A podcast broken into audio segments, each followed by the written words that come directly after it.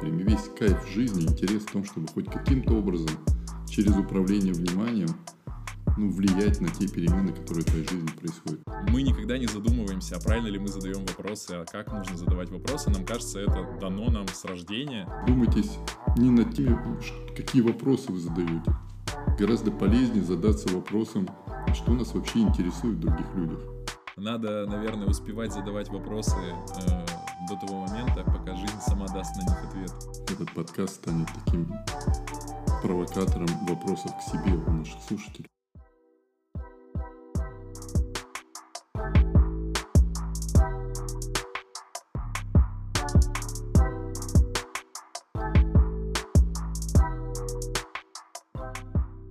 Друзья, рад приветствовать всех э, здесь. Это пятый выпуск подкаста «Книжные спринтеры», в котором мы говорим о нашем чтении, о тех книгах, которые мы читаем на протяжении двух недель, и собираемся здесь, чтобы поделиться результатами чтения и тем, как эти книги на нас повлияли, э, что нового нам дали э, в нашей жизни и как мы их применяем. Сегодня мы э, обсуждаем книгу Фрэнка Сесна, книга называется «Как задавать вопросы», точнее, правильно, сейчас сформулирую правильное название, как узнать все, что нужно, задавая правильные вопросы, потому что я по умолчанию как задавать вопросы называл, и из-за этого сбился. А, Фрэнк Сесна — это американский интервьюер, а, автор шоу и человек, который очень много работал с политиками, если вы читали с нами книгу или планируете ее прочитать, вы в этом убедитесь. Очень много историй, связанных с его а, работой в пуле при американском Белом доме и так далее. И он э, пытается э, тот свой бэкграунд, те свои навыки в области задавания вопросов и интервью э, изложить в виде работающих схем, которые может применять каждый из нас. Э, сегодня мы, я думаю, в целом поговорим про вопросы, потому что эта тема такая достаточно актуальная, на мой взгляд, каждому. И э, лично по мне э, вопросы сама по себе история, связанная с задаванием вопросом, она как бы по умолчанию нам кажется знакомой. То есть это как бег, как сон. Мы никогда не задумываемся, а правильно ли мы задаем вопросы, а как нужно задавать вопросы. Нам кажется, это дано нам с рождения, и э, мы, ну, нет нужды в этом совершенствоваться. Точно так же, как с бегом по себе знаю, кажется, что ну, каждый из нас умеет бегать. Ну, что ускорился и побежал. С шага перешел на чуть более быстрый темп и побежал. Но если копнуть глубже, то в беге очень много нюансов. То есть правильная техника, правильное распределение усилий в зависимости от дистанции, в зависимости от твоего состояния.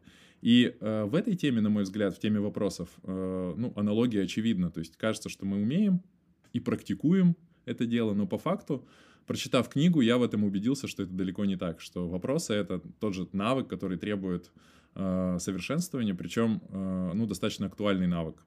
Как, на ваш взгляд, Армен, э, вопросы? Что для вас вопросы? Я, прежде чем начать говорить про вопрос, хотел бы поздравить всех нас с расширением нашего сообщества читателей. С момента последней записи последнего подкаста Саша стал третий раз папой. Я думаю, что Лева станет тоже скоро нашим сообщником. Поэтому я думаю, что наши подписчики и слушатели, может быть, зрители даже YouTube-канала присоединятся к моим поздравлениям. Поэтому я желаю Леве здоровья и очень жду, что он станет, что когда он станет нашим слушателем, мы будем продолжать делать очень этот приятно. подкаст.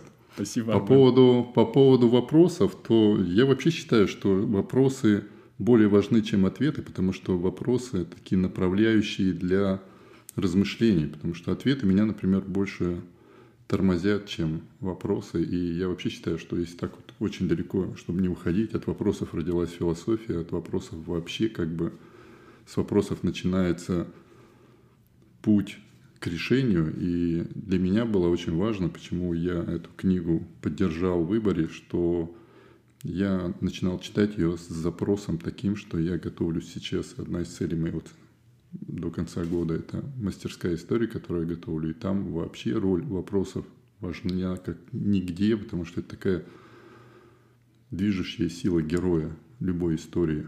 И в том числе я хотел, надеялся, прочитав книгу, найти новые вопросы для, собственно, ежедневной практики фрирайтинга. Поэтому мне книга была интересна. Я ну, не скажу, что я был сильно поражен ее содержанием, но полезная, в отличие от многих вот подобных книг американских авторов, я нашел более чем ну, в обычном таком чтении привычного нон-фикшена или там литературы для саморазвития. Я готов поделиться тем, что я нашел в этой книге. Для меня книга это была тоже случайной, и это история, которая из раза раз в раз в наших книжных спринтах повторяется, и такой случайный стимул для того, чтобы обратить внимание на то, ну, в конкретной теме, что у меня происходит, насколько мне это актуально. И касательно вопросов, я первым делом задумался, а какие вопросы я чаще всего задаю, слышу от окружения, ну, кроме детей, потому что э, старшие это уже такая почемучка, которая требует генератор Вопросов. Да, да, генератор вопросов требует объяснения очевидных э, вещей, которые часто ты не можешь объяснить. Э, хороший тренинг. И, кстати, в контексте этого с ним взаимодействия я тоже нашел несколько интересных моментов, про них чуть позже. Но суть в том, что я увидел, что вопросы, которые я чаще всего задаю или слышу, это, ну, как дела, что нового, какие-то вещи, э, может быть, только мне характерны или не, не очевидны, но я часто задаю себе, вопрос, э, задаю себе вопрос, а не ерунду ли я делаю. То есть это может быть отчасти э, проявление синдрома самозванца, но я стараюсь тем самым как бы не улететь куда-то в космос, а держаться ну, какой-то выбранной линии. Но по большому счету, если копать глубже, я понял перед чтением книги, что вопросов я задаю мало — и по факту, наверное, э, следует это дело развивать. Причем я выбрал для себя перед чтением три направления. Я хотел поискать э, идеи, как э, совершенствовать свои вопросы в взаимодействии с детьми, да, и здесь усилилась необходимость с появлением третьего ребенка. Все, что касается детских, детского контекста, для меня теперь еще более важно. А, во-вторых, я хотел э, поискать какие-то вещи интересные в плане взаимодействия с собой, то есть задавать вопросы себе, это, я считаю, правильная история. И э, то, что многие сейчас называют осознанностью, это как раз про это. То есть понимать, что с тобой происходит, задаваться вопросами, э, что ты чувствуешь, что тебе важно, ну и так далее. И, наконец, третье, так как мы э, читаем книги и параллельно изучаем сам процесс чтения, чтобы его совершенствовать для себя и совершенствовать тот инструмент, э, я имею в виду BookFit сервис, э, который мы разрабатываем, я э, искал идеи в контексте вопросов, которые мы задаем книге. Мы не раз упоминали историю, связанную с запросом книги, то есть вопрос, а зачем я ее читаю, что я хочу в ней найти, но, как показала практика и мои размышления в ходе чтения, вопросов к книге должно быть гораздо больше. И как минимум не только перед ее чтением. Поэтому я считаю эту книгу очень полезной, хотя постараюсь максимально э, дистанцироваться от оценок, но если ее читать без э, конкретной э, такой фокусировки на себе и на своей какой-то практической э, практической стороне, то ну, она может показаться очень водянистой. Ну, автор интервьюер, он прекрасно рассказывает истории, очень много примеров. Она интересна, безусловно, но какого-то очень четкого алгоритма там нет, поэтому крайне важно к этой книге подходить с внутренним каким-то запросом, чтобы в процессе чтения не получать оттуда ответы, а в том числе рассуждать и задавать себе дополнительные вопросы. У меня получилось так, поэтому я сегодня не буду приводить цитаты, когда мы перейдем ко второй части Э, начнем делиться тем, что удалось книге найти, я буду рассказывать, к чему я пришел в процессе чтения и на что меня автор э, в ходе своего повествования натолкнул.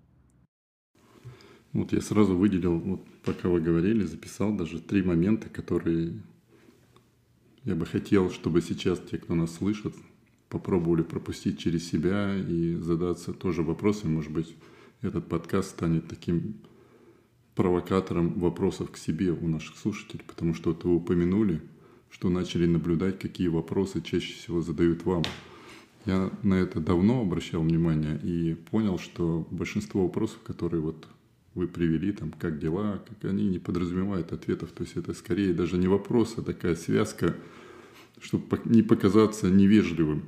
И здесь я, я, когда это же заметил за собой, я стал задаваться, ну, обращать внимание на то, а что нас вообще интересует в других людях. Потому что вопрос подразумевает интерес, какую-то не то чтобы заинтересованность, а некие, некое непонимание, которое ты хочешь закрыть этим вопросом. Потому что когда тебе человек не интересен, ты просто спрашиваешь, как у него дела. Если, не дай бог, он начнет рассказывать, как у тебя дела, то ты потом не знаешь, как это побыстрее от, от, завершить этот поток. Поэтому я предлагаю всем задуматься, чем, во-первых, чем мы делимся во время общения.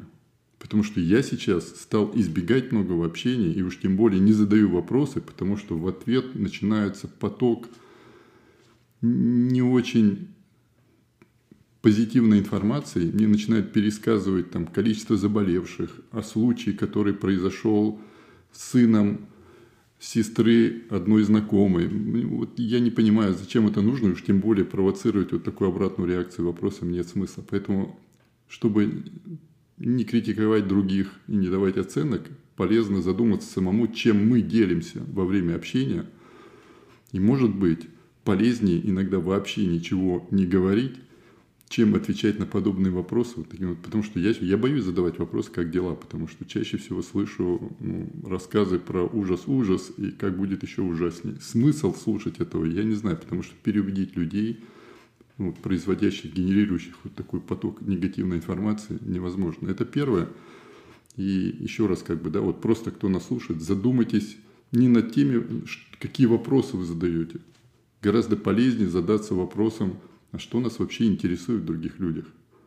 Когда мы задаем осознанно вопрос, как у тебя дела, это подразумевает, что тебе действительно очень важно, чтобы этого человека все было хорошо, и ты готов в случае необходимости быть ему полезным чем-то, потому что если человек в ответ на твой вопрос, как у тебя дела, расскажет о его проблеме, а ты будешь думать, как бы от него побыстрее бы свернуть, потому что из своих проблем хватает, эти вопросы лучше не задавать. Это первое. Второй момент – который, опять же, вы упомянули, что вы редко задаете все вопросы, как вам показалось, или что вы спрашиваете себя. Я к этому тоже пришел тогда, когда понял, что вопросы – это инструменты управления вниманием. То есть зачастую мы подсознательно не хотим управлять вниманием, потому что когда ты управляешь собственным вниманием, ты берешь ответственность за собственное развитие на себя.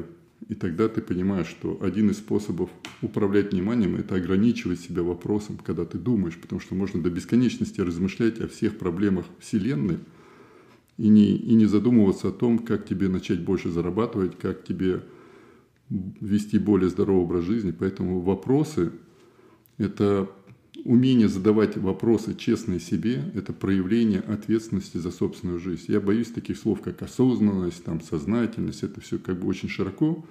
Но очень просто. Если ты сам себя не спрашиваешь, что я могу сделать, что в моей жизни не так, что я могу сделать, чтобы стало лучше, значит, ты надеешься, что произойдет чудо, либо произойдет еще большее чудо, кто-то за тебя будет думать и сделает так, чтобы тебе стало лучше. Это вот очень важный момент. И Последнее, что я хотел бы отметить, что читая эту книгу, еще раз убедился, особенно когда дошел в конце до справочника вопросов и порадовался, что вот там изобилие вот этих слюней и историй можно смело пропустить и начать читать с этого справочника. Но с другой стороны, в этом тоже кроется опасность и может быть в оправдание вот всем этим авторам, которые размазывают одну соплю там на 250 страниц, чтобы гонорар больше получить или продать больше книги. Не знаю, зачем это делают.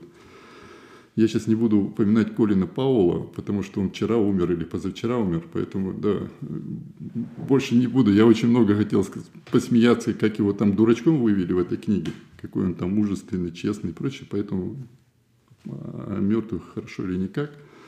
Но мне показалось, что гораздо, гораздо важнее думать над тем, как генерировать собственные вопросы, чем просто вот там сейчас скачать, переписать эти вопросы, заучить их, вспоминать о них.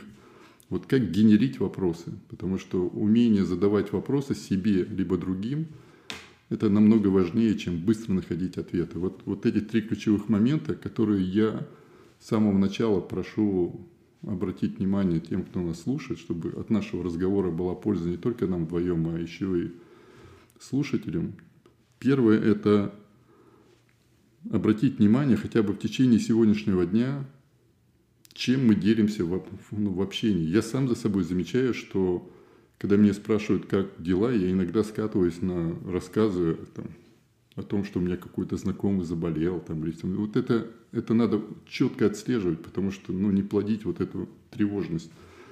Второй момент – подумать над тем, как мы можем задавать себе вопросы. Какие вопросы мы задаем? Потому что если задаваться вопросом, ну почему мне опять не повезло? Это какой-то вопрос, загоняющий просто как молоток, ну вот гвоздь забивающий, что ты сам себе загоняешь какую-то ерунду.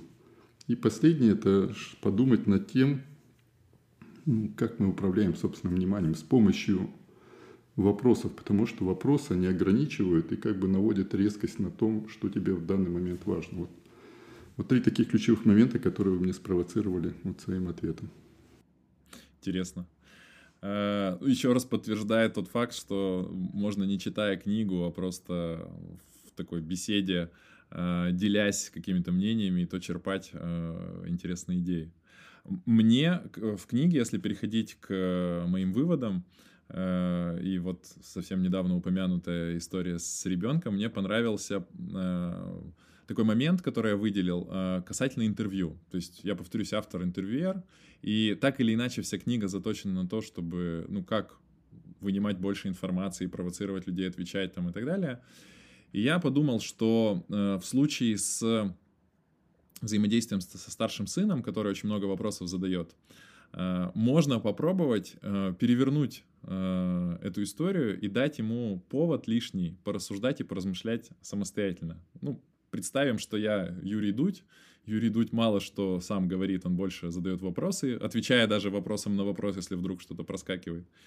И я пытаюсь последнюю неделю именно таким образом взаимодействовать с Федором, с моим старшим сыном, который задает мне, ну, там, огромный спектр вопросов э, относительно того, что он видит вокруг, там, а какая машина дальше проедет в лес, а вот это быстрее или вот там медленнее, а почему там э, забор наклонен, а вот этот прямой, там, и так далее. То есть это просто какой-то колоссальный поток любознательности, который э, я нашел в ходе чтения еще одно подтверждение во внешнем, ну, скажем так, источнике.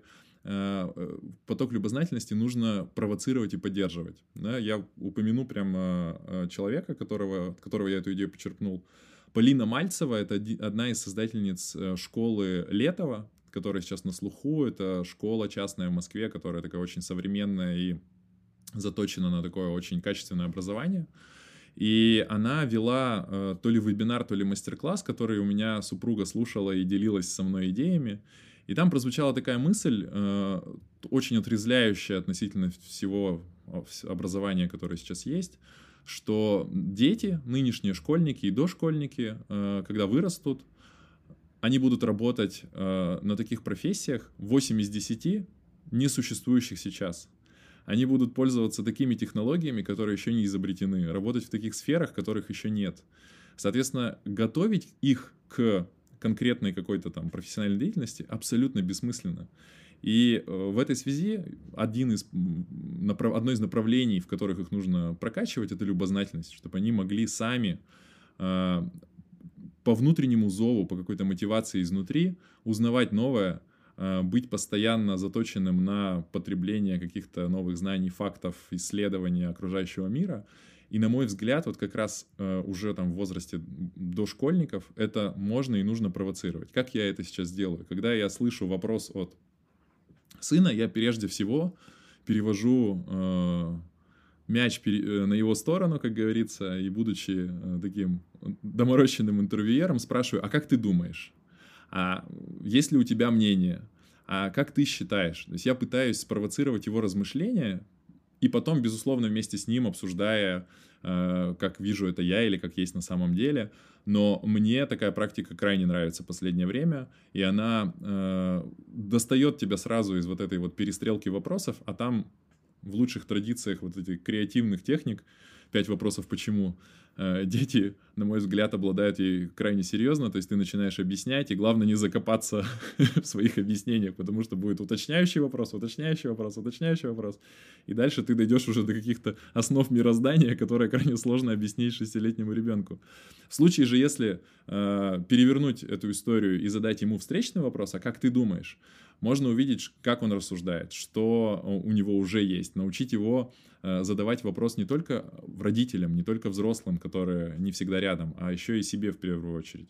Это вот э, такой один из самых важных моментов, которые я в ходе чтения э, нашел. Не скажу, что это есть прямо в книге, но история с интервьюированием как отраслью, в которой автор является специалистом, она меня вот на такую мысль натолкнула. Ну вот я продолжение сразу тоже, поскольку экспериментирую на внуке уже, я там из книги отметил, раньше просто я встречал этот момент, но не, боль, не, не так выражено. Здесь прям названия обозначены такие, как вопросы без вопросительного знака. И вот то, что вы назвали поддержанием разговора или разжиганием любознательности, там и подразумевается, что вместо наводящих вопросов давать утверждения, там, типа что ну давай, давай, продолжаем, молодец, и, там, что, что еще, как еще можно это представить, это, конечно, тоже чревато тем, что можно уйти так далеко, что забыть, с чего начали, поэтому это тоже надо сохранять внимание. Но, в принципе, это работает. Я попробовал вот э, две, две недели, я такой, три раза я встречался вот за этот период и пытался вот его разговорить, причем происходит, я это тоже где-то читал, не буду врать, что это сам придумал, когда для провоцирования ты изначально говоришь ну, там вот, а, а правда, что у вас сегодня там, там Дима рассказал четыре стихотворения? Я даже не знаю, есть ли у них Дима в группе. Но его это заводит, он говорит, да никто ничего не рассказывал. Я говорю, сколько ты можешь рассказать сейчас? И все, и начинается, почему ты не хочешь, а почему ты вот это хочешь, а почему ты...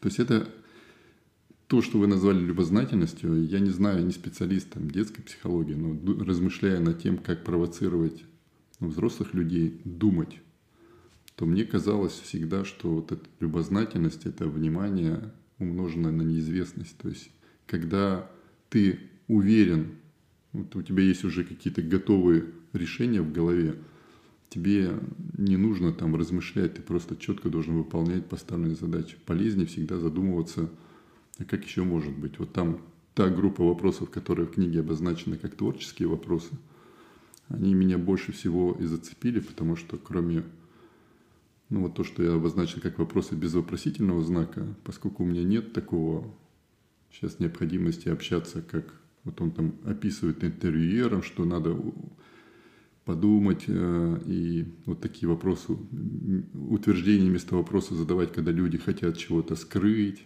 Ну, то есть вот это вот вскрывание, вскрывание как интервьюер у меня почти нет сейчас необходимости, но мне чаще приходится сталкиваться с людьми, которые либо сами себя уже уговорили в том, что у них, правда, уже ничего не получится, и они очень классно себя умеют оправдывать и находить объяснение их текущей ситуации, то здесь очень помогают вот эти творческие вопросы через разжигание любознательности. Просто хотя бы предположить, что может быть по-другому.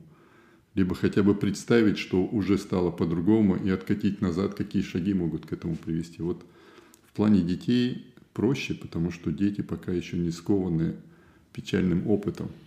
Mm-hmm. Вот как это сделать э, в общении со взрослыми, но в первую очередь в общении с собой, потому что вся эта книга, если отсечь, что это писал не интервьюер, и не для тех, кто хочет стать интервьюером, или кто хочет там наладить общение с партнерами либо со служивцами, то в принципе все это можно отнести и к общению с самим собой – и задавать эти вопросы себе, и разжигать эту любознательность у себя. Поэтому я думаю, что Федор, ваш коуч, для того, чтобы то же самое проделывать с собой.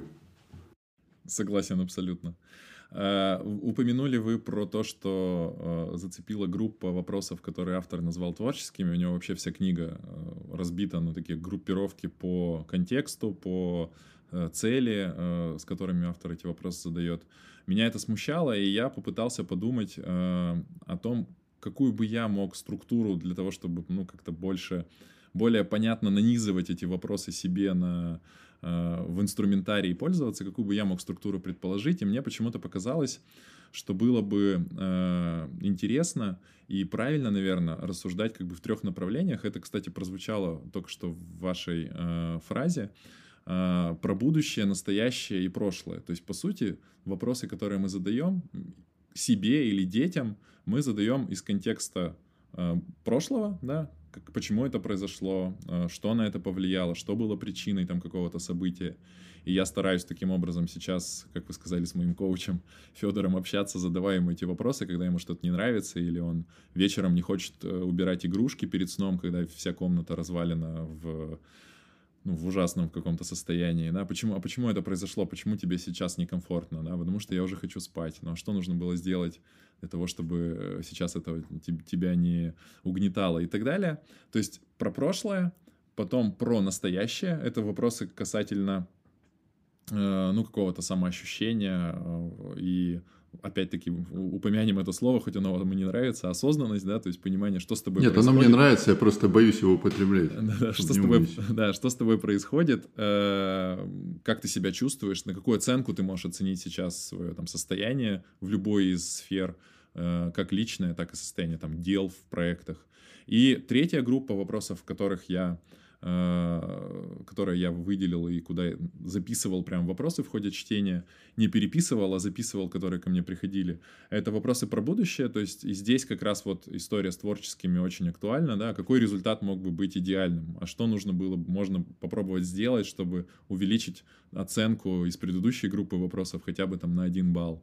А, а, вообще такие вопросы открытого характера, а что если?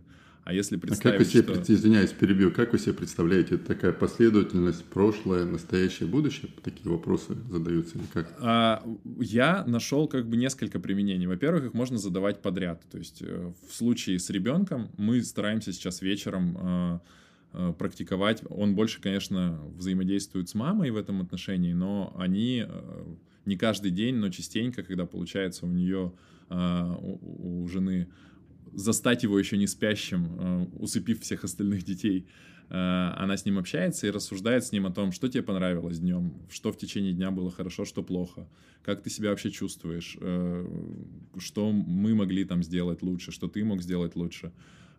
И задает вопросы на будущее, то есть, а, а что завтра, а какой у тебя завтра план? То есть это такая линейка, которая, ну, позволяет ему простроить какие-то причинно-следственные связи. И э, не только их простроить, но тут же сделать вывод на будущее, переложив э, то, что сейчас он... Э, о, о, о чем он сейчас размышлял и какие нашел взаимосвязи. Их можно использовать так. Их можно использовать отдельно. То есть, если говоря про вопросы про будущее, можно, в принципе, тренироваться в креативности. Да? Не, не случайно эта группа вопросов названа творческими.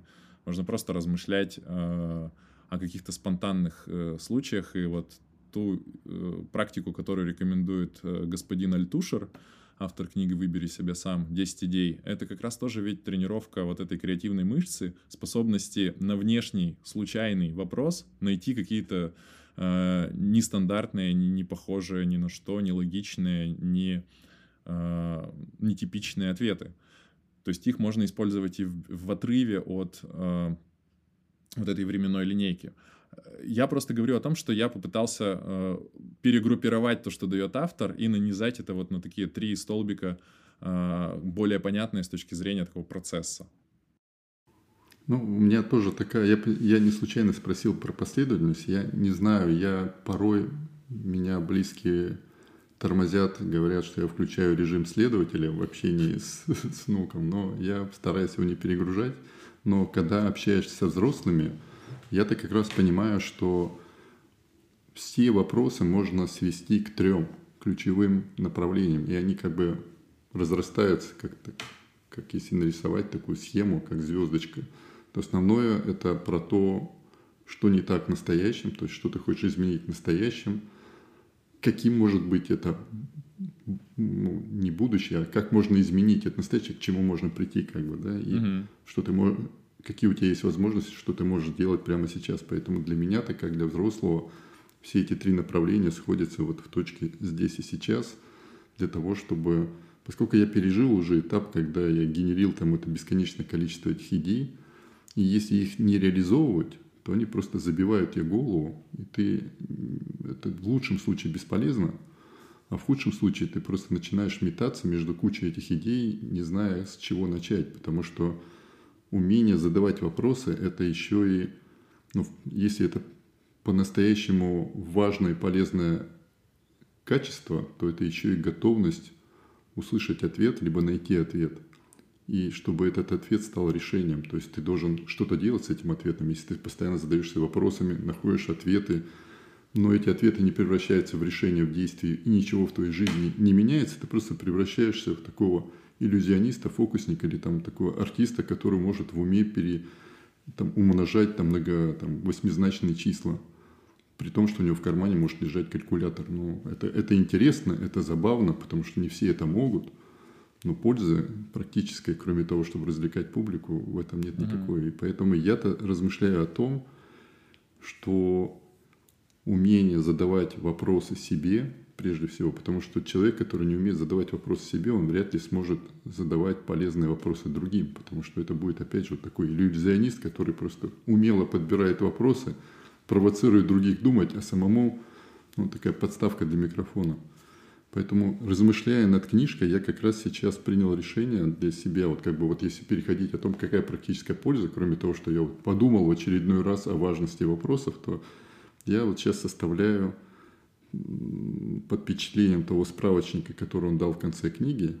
Первое движение было скопировать все эти вопросы, такой хватательный рефлекс. Потом я подумал, и унести, ну, я их скопирую да? и забуду, да. Ну, во-первых, их не надо копировать, они всегда есть. Но вот это вот надо, я просто осознал, что первое желание куда-то скопировать. Ну, что дальше делать? Гораздо полезнее подумать над теми вопросами, которые я хотел бы задать себе. И вот я сейчас задался такой целью и уже составил порядка там 40 я выписал. Просто задаваться вопросом, какой вопрос я хотел бы себе задать.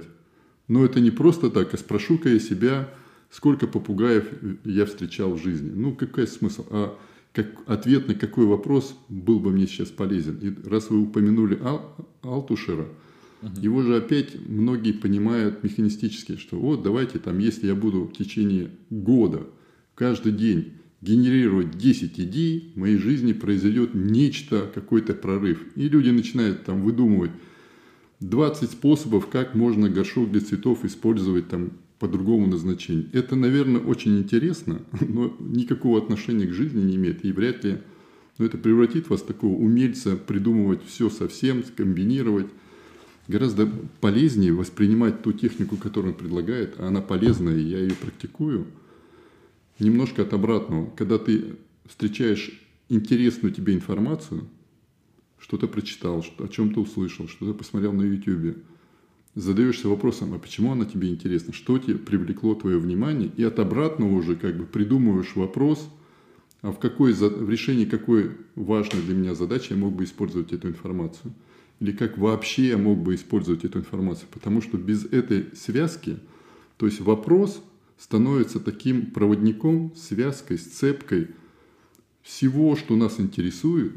И это тоже мне очень хотелось бы своему Леве, внуку, донести, что мало просто интересоваться всем вокруг и знать там все столицы всех стран мира или э, отделять там виды, чем отличается африканский слон от индийского слона. Я просто помню свое детство, когда у меня голова забита была всем этим. Но это наверное, развивает гибкость мышления, но в практической жизни важно еще понимать, почему мне это интересно, и когда ты становишься взрослым, как я могу решать свои проблемы. Потому что тогда вот этот внешний интерес фокусирует внимание на себе, и ты задумываешься, а что у меня не так, каких знаний мне не хватает, каких навыков мне не хватает.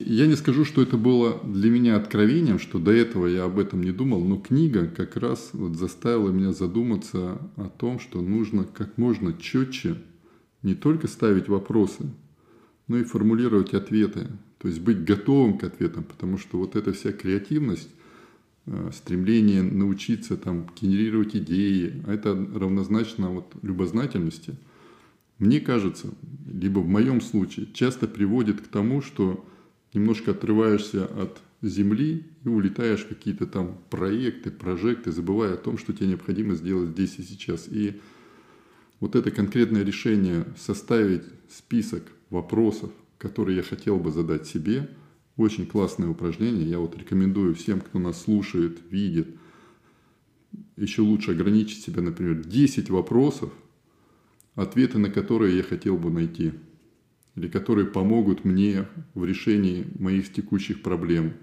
преодолении препятствий, которые отделяют меня от поставленных целей, либо с чем я хотел бы разобраться хотела бы разобраться до конца года. Вот это очень полезный момент, который я из книги извлек как, как решение. Потому что еще раз подчеркну, что вопрос это не только ну, вот, проявление любознательности, о которой мы так много говорили, но и ответственность, готовность найти ответ. Вот, вот это важно, на мой взгляд.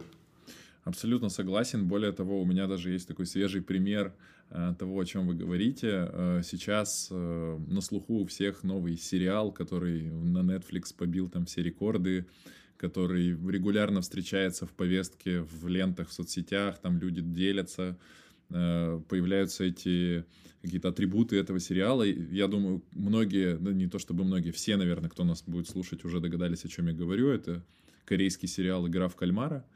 И видя вот этот шум, видя постоянно его упоминания, я не скажу, что я фанат сериалов. Вообще я последние годы а, а, что-то так осознанно не смотрел, да вообще в принципе не смотрел. Но тем не менее, проявляя какую-то любознательность внутреннюю, мне стало интересно, а что в нем такого? 111 миллионов человек там за первые какие-то недели посмотрели. 900 миллионов собрали они. Вот, При тратах что-то около ну, 20 миллионов. Это какая-то фантастика, да, какой-то культурный феномен, и естественно, мне стало интересно, что это за сериал. Но, читая, видимо, книгу про э, вопросы, про то, что нужно задаваться вопросами, что, как, почему и так далее, задавать больше вопросов, чем утверждать, я задался вопросом, а зачем мне его смотреть? Ну, что я могу получить от этого сериала, потратив на него несколько часов времени своего, которого стало меньше по выше обозначенным причинам последние недели. А, и пошел в соцсети для того, чтобы спросить у моих э, подписчиков, у моих друзей, почему они его рекомендуют, зачем мне смотреть этот сериал. Я получил несколько ответов, они меня никак не э, вразумили в плане поиска ответов на этот вопрос. И не найдя его, я просто пролистнул эту страницу и решил, что, ну, значит, э, либо не время, либо мне сейчас это не актуально. И вообще задаваться вопросом, а, мне еще самое важное, мне кто-то из подписчиков написал, что, ну, неужели э, обязательно, э, смотря кино, задаваться вопросом, зачем тебе его смотреть? Ну, на мой взгляд, это как минимум неплохо. Безусловно, иногда ответом на этот вопрос будет, ну, чтобы отдохнуть, отвлечься, и так далее. Это тоже прекрасно. Но в этом случае я бы, наверное, э, сегодняшней э, колокольни смотря, задался бы следующим вопросом. А почему мне нужно отдыхать? Да, от чего я пытаюсь убежать, что меня так угнетает, что мне нужно отключиться и сосредоточиться на каком-то вымышленном мире, э, не задумываясь о том, что происходит вокруг меня в реальности.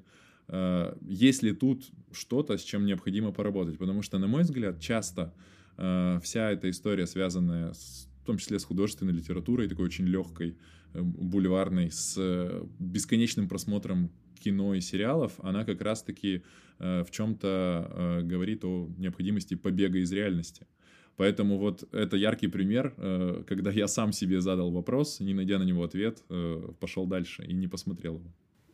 Я думаю, что мы сейчас вот оба благодаря вашему этому спичу навлечем на себя а, сто процентов часть аудитории скажет, ну, сидят какие-то два там, я не знаю, какое мягкое слово выбрать, которые, которым постоянно надо что-то задаваться вопросом, да живите вы проще.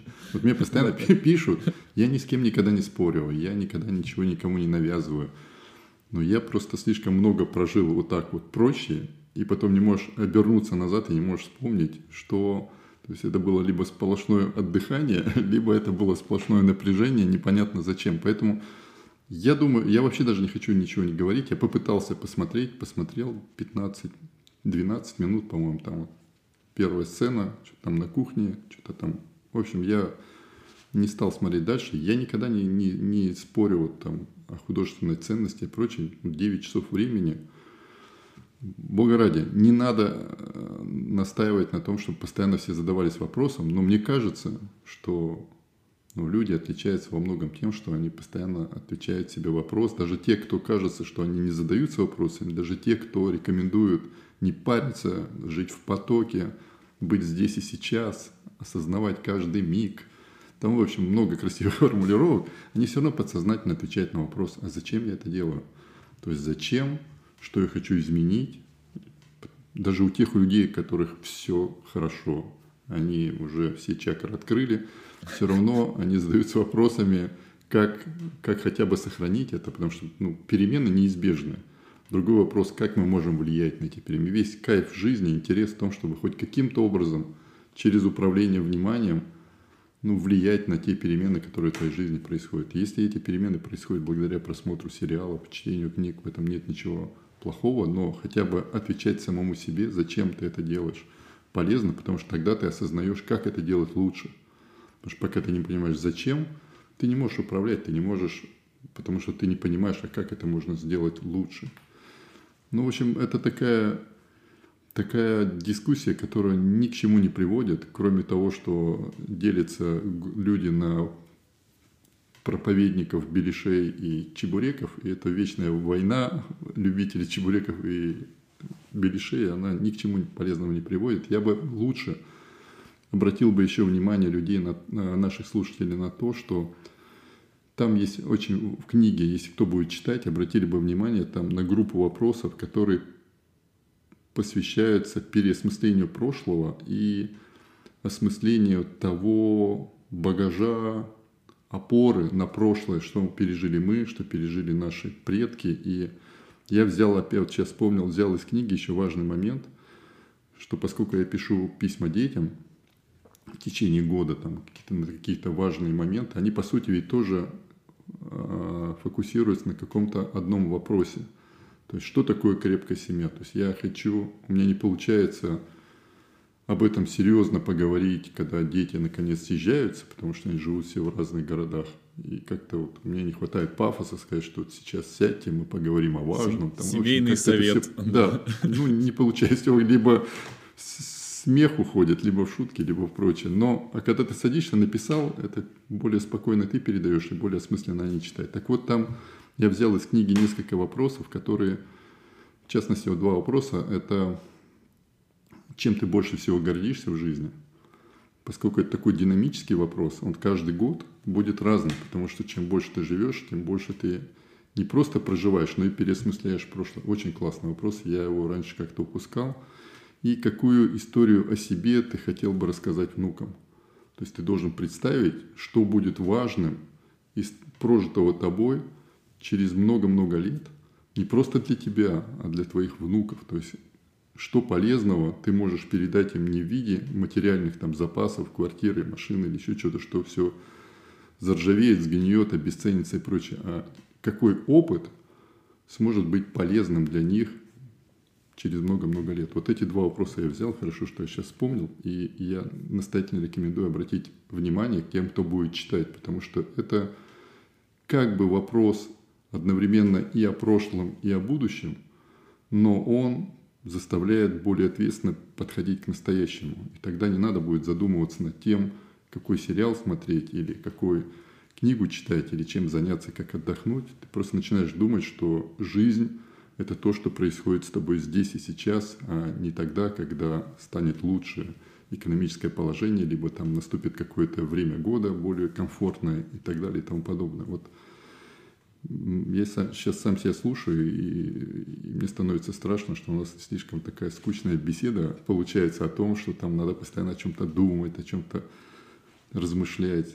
Нам надо взять какую-нибудь смешную книжку на следующий стрим чтобы у людей не, не, не сложилось впечатление, что мы без конца мучаем себя вопросами и размышляем над ответами. Ну, это важно. Я бы добавил маленько, чтобы, может быть, стравить давление из этого чана про сериалы, что я повторюсь, безусловно, сериалы — это прекрасное увлечение, если оно доставляет вам удовольствие, не, не обязательно конкретный сериал должен там вам нести какие-то ответы или давать идеи, как ваших там двигать проекты или становиться лучше. Просто э, ну, дополнительные вопросы для себя могут вам дать почву для размышления о себе в том числе, о том, что вам нравится, почему вам нравится, и использовать это. То есть тот же самый сериал, как э, беспечное удовольствие и время, проведенное там в наблюдении за каким-то вымышленным миром или сюжетной линией, он может быть там для вас поощрением, вы можете это использовать там для совершенствования каких-то привычек или э, еще чего-то. Поэтому это, безусловно, неплохо, мы не, тут не занудствуем, мы не призываем к тому, чтобы впитывать смыслы отовсюду и даже э, с аэрозоля в туалете, читая инструкцию, пытаться найти там какие-то советы в своих проектах. Со составлять конспекты и цитировать. Да, и цитировать потом в соцсетях, делиться смыслами. Безусловно, нет такого, э, такой задачи у нас нет. Это скорее тот фон, заряженный вопросами в ходе чтения этой книги, который проявляется там в обычной жизни, такой пример. Да, и, кстати, вот еще раз, чтобы уж совсем довести до точки кипения наше занудство, я вспомнил, что я благодаря книжке усовершенствовал воронку внимания. Есть такое упражнение, которое я настоятельно всем рекомендую, когда вы последовательно, письменно отвечаете на вопросы, что для вас важно, потом, что для вас важно сегодня и что для вас важно сейчас. И вы как бы ну, проецируете. Вот я просто предлагаю любому, кто нас сейчас слышит после нашего подкаста, или сейчас прямо остановить на паузу, чтобы отдохнуть от нас, письменно ответить на эти три вопроса, потому что вы как бы задумываетесь сначала, что для вас важно вообще, потом, что для вас важно сегодня и что для вас важно сейчас, потому что тогда вы проще перейдете к действиям. И вот благодаря книжке я немножко ну, усовершенствовал вопрос, потому что там есть классный вопрос, что сейчас придает вашей жизни смысл. То есть это, по сути, другая вариация вопроса, что для вас важно. Потому что что для вас важно, это сразу выводит на ценности, а здесь немножко под другим углом, потому что людям, некоторым проще задумываться о смысле жизни иногда, когда они о нем вспоминают, такой в рутине. Потому что обычно вспоминаешь, вот, почитайте, кстати, «Смерть Ивана Ильича». Льва Толстого – это самая крутая книжка по саморазвитию – тогда еще не было вот моды, не было издательства «Миф», когда жил Лев Николаевич, а то бы его обязательно бы издали именно эту книжку. И, может быть, еще бы присовокупили к нему такую скучная история, это Чехова. Это вот, это как раз о том, когда люди задумываются о смысле сделанного и задаются вопросами слишком поздно, когда уже изменить очень сложно, потому что там у Толстого, по-моему, под 80 героев, когда он умирает там и начинает размышлять, а, что-то мне и пить не хочется, когда там стакан тебе будут подносить, да, продолжение анекдота.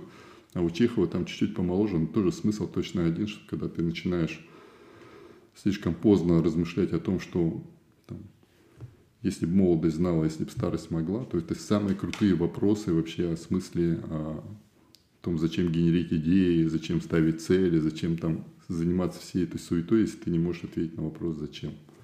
Это я набрасываю на вентилятор про занудство, чтобы было обидно не только тем, кто смотрит сериалы, но и тем, кто считает, что нужно читать только литературу по саморазвитию и нельзя найти полезное в классической литературе. Вот я думаю, что нам можно попробовать даже взять какую-нибудь классику и там найти все, что есть вот в этих книгах, которых мы до сих пор рассматриваем, но только без воды, без бесконечного упоминания о том, каких успехов добились их ученики, с кем они общались, с какими звездами и все прочие лабуды, которые забивают вот эти 250 страниц, необходимых, чтобы книга продавалась. Возможно. Э, скорее всего, я э, подытожу, э, финиширую это занудство на мощной фразой, которая мне пришла. Надо, наверное, успевать задавать вопросы до того момента, пока жизнь сама даст на них ответы. Как-то так. Быть, может, может быть. быть. И не, бо- не бояться проявлять ответы в жизни, потому что задать вопрос, получить ответ – ну, это еще ничего, это все равно как спланировать в голове какие-нибудь большие свершения и продолжать сидеть и грустить на кухне.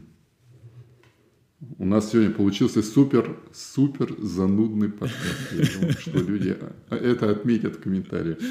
Ну, посмотрим. Попросим их отдельно э, степень занудства э, да, по десятибальной шкале оценить, да, и что нам нужно сделать, чтобы сбавить ее в следующий да, раз. Да. А, у меня еще остался блок э, того запроса, с которым я начинал касательно вопросов к книгам.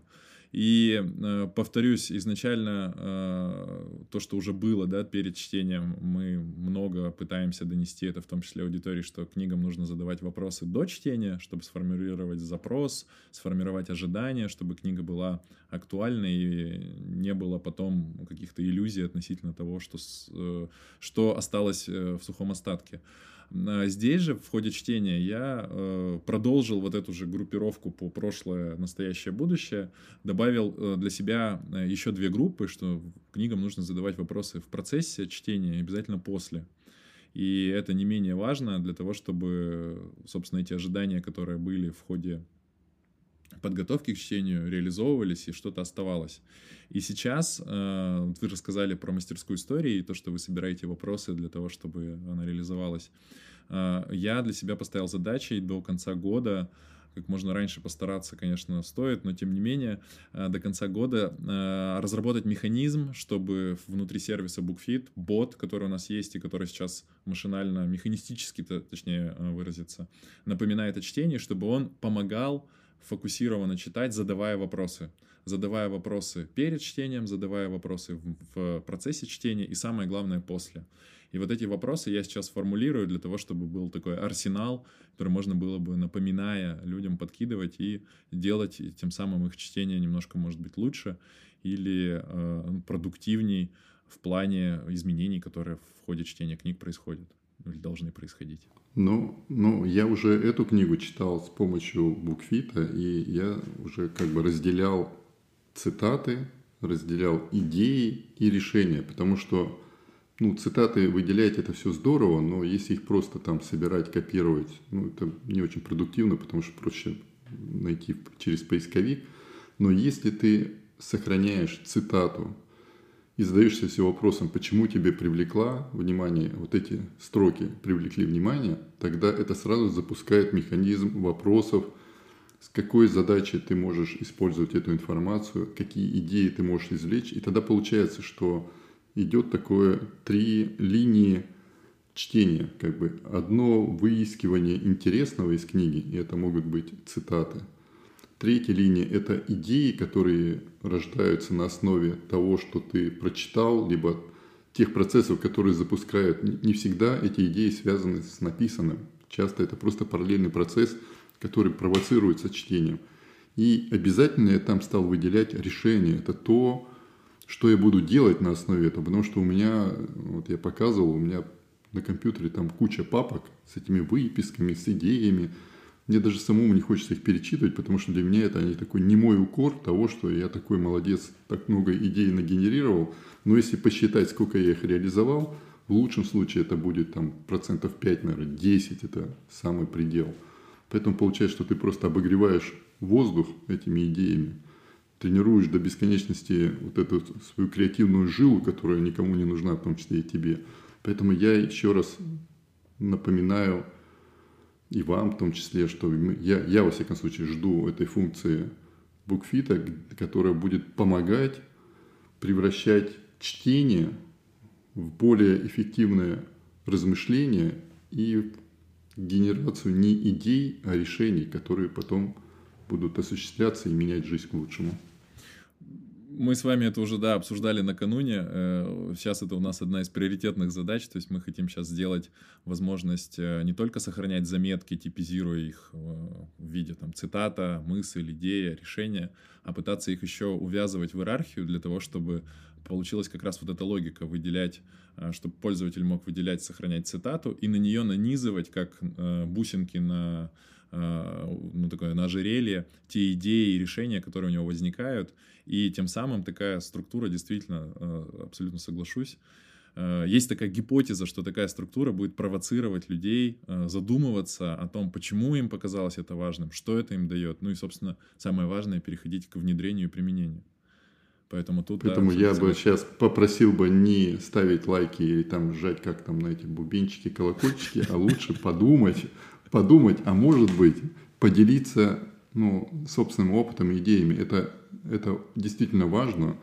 Это ничего там не даст нам для алгоритма, никуда нас ничего не продвинет, поэтому можете смело написать либо здесь, либо еще лучше в Телеграм-группу букви, э, книжные спринтеры, потому что ну, нам очень важно, чтобы и, я, и Саша не оказались в таком пузыре наших занудных представлений о важности чтения, чтобы у нас была еще обратная связь от, от вас. И я думаю, что те герои, которые дослушали до этого места, они, они, они точно чем-то заинтересованы, если сумели вытерпеть наше занудство. И, может быть, напишите, я действительно серьезно буду очень благодарен. Я уверен, что и, и Саша будет признательна, потому что ваша, ваш опыт поможет сделать ну, сервис более адекватным и востребованным, именно полезным прежде всего вам. Безусловно, присоединяюсь. То есть любая обратная связь, и не просто обратная связь хорошо-плохо, а обратная связь о том, как вы читаете, извлекаете пользу и как этот процесс у вас устроен, была бы для нас ценнейшим просто материалом для того, чтобы это переработать, технологизировать и внедрить в сервис. Поэтому можете писать либо мне лично, либо в нашу группу Телеграма. Для тех, кто, возможно, слушает э, нас впервые, этот выпуск, это знакомство с подкастом, у нас есть группа. Ссылку мы в описании обязательно приложим э, в Телеграм, в которой мы в процессе спринта, в процессе двух недель э, обмениваемся какими-то э, мыслями, идеями, размышлениями и, в принципе, э, э, какими-то вещами вне контекста спринта, но в контексте чтения и около книжной тематики, поэтому туда вас приглашаю, безусловно. И э, подводя итог сегодняшнему нашему спринту, нашему подкасту э, пятому, нам нужно сделать очень важный момент, обозначить книги или книгу, которую мы предполагаем читать в следующий раз. Э, следующие две недели мы посвятим новой книге. Я так понимаю, в этот раз у нас э, одна кандидатура. Э, мы не будем устраивать голосование. Книга, которая заслуживает быть э, интересной. Судя по внешним ее описаниям и упоминаниям, я надеюсь, э, она окажется такой внутри полезной. Это книга э, автора, известного автора, написавшего книгу «Эссенциализм». Э, книга называется «Без усилий», и в которой автор делится своими размышлениями относительно того, как прикладывая минимум усилий, как вообще перевернуть вот этот подход усердной работы, да, усердный труд э, равно успех, перевернуть его и делать э, свою деятельность, деятельность, работу легко и получать, э, тем не менее, выдающиеся результаты.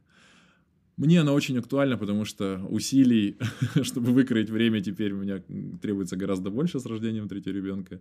И я очень большие надежды возлагаю на книгу не в плане того, что она мне даст технологию, которую я как алгоритм буду применять, а в плане того, что я смогу поразмышлять о э, своей рутине, о каких-то своих э, привычках для того, чтобы ну, стать более эффективным, опять-таки занудство какое-то, но тем не менее, чтобы меньше усилий прикладывать к работе больше времени оставалось, чтобы э, наслаждаться общением и взаимодействием с детьми. Будем надеяться, будем надеяться, что мы донесем и заставим людей подтолкнем задуматься о том, что жизнь слишком коротка, чтобы читать не самые лучшие книги и уж тем более читать неэффективно. Поэтому вот у меня единственное пожелание, и я буду ждать следующей, следующей нашей встречи и, и откликов на этот подкаст. Отлично. Спасибо, Армен, что уделили время для того, чтобы записать этот подкаст. Знаю, что у вас тоже очень много э, проектов, э, процессов, дел и активностей в сети в том числе. Э, мне сегодняшний выпуск очень понравился, несмотря на кажущуюся зануд... занудность и занудство. Но мы еще узнаем, как это оценят наши слушатели, да, я надеюсь. Да. Но, тем не менее, я получил удовольствие и э, пользу, потому что записал несколько моментов из того, что вы говорите себе. Взаимно. Мы даже попрощались занудно. Всего доброго. Всего доброго.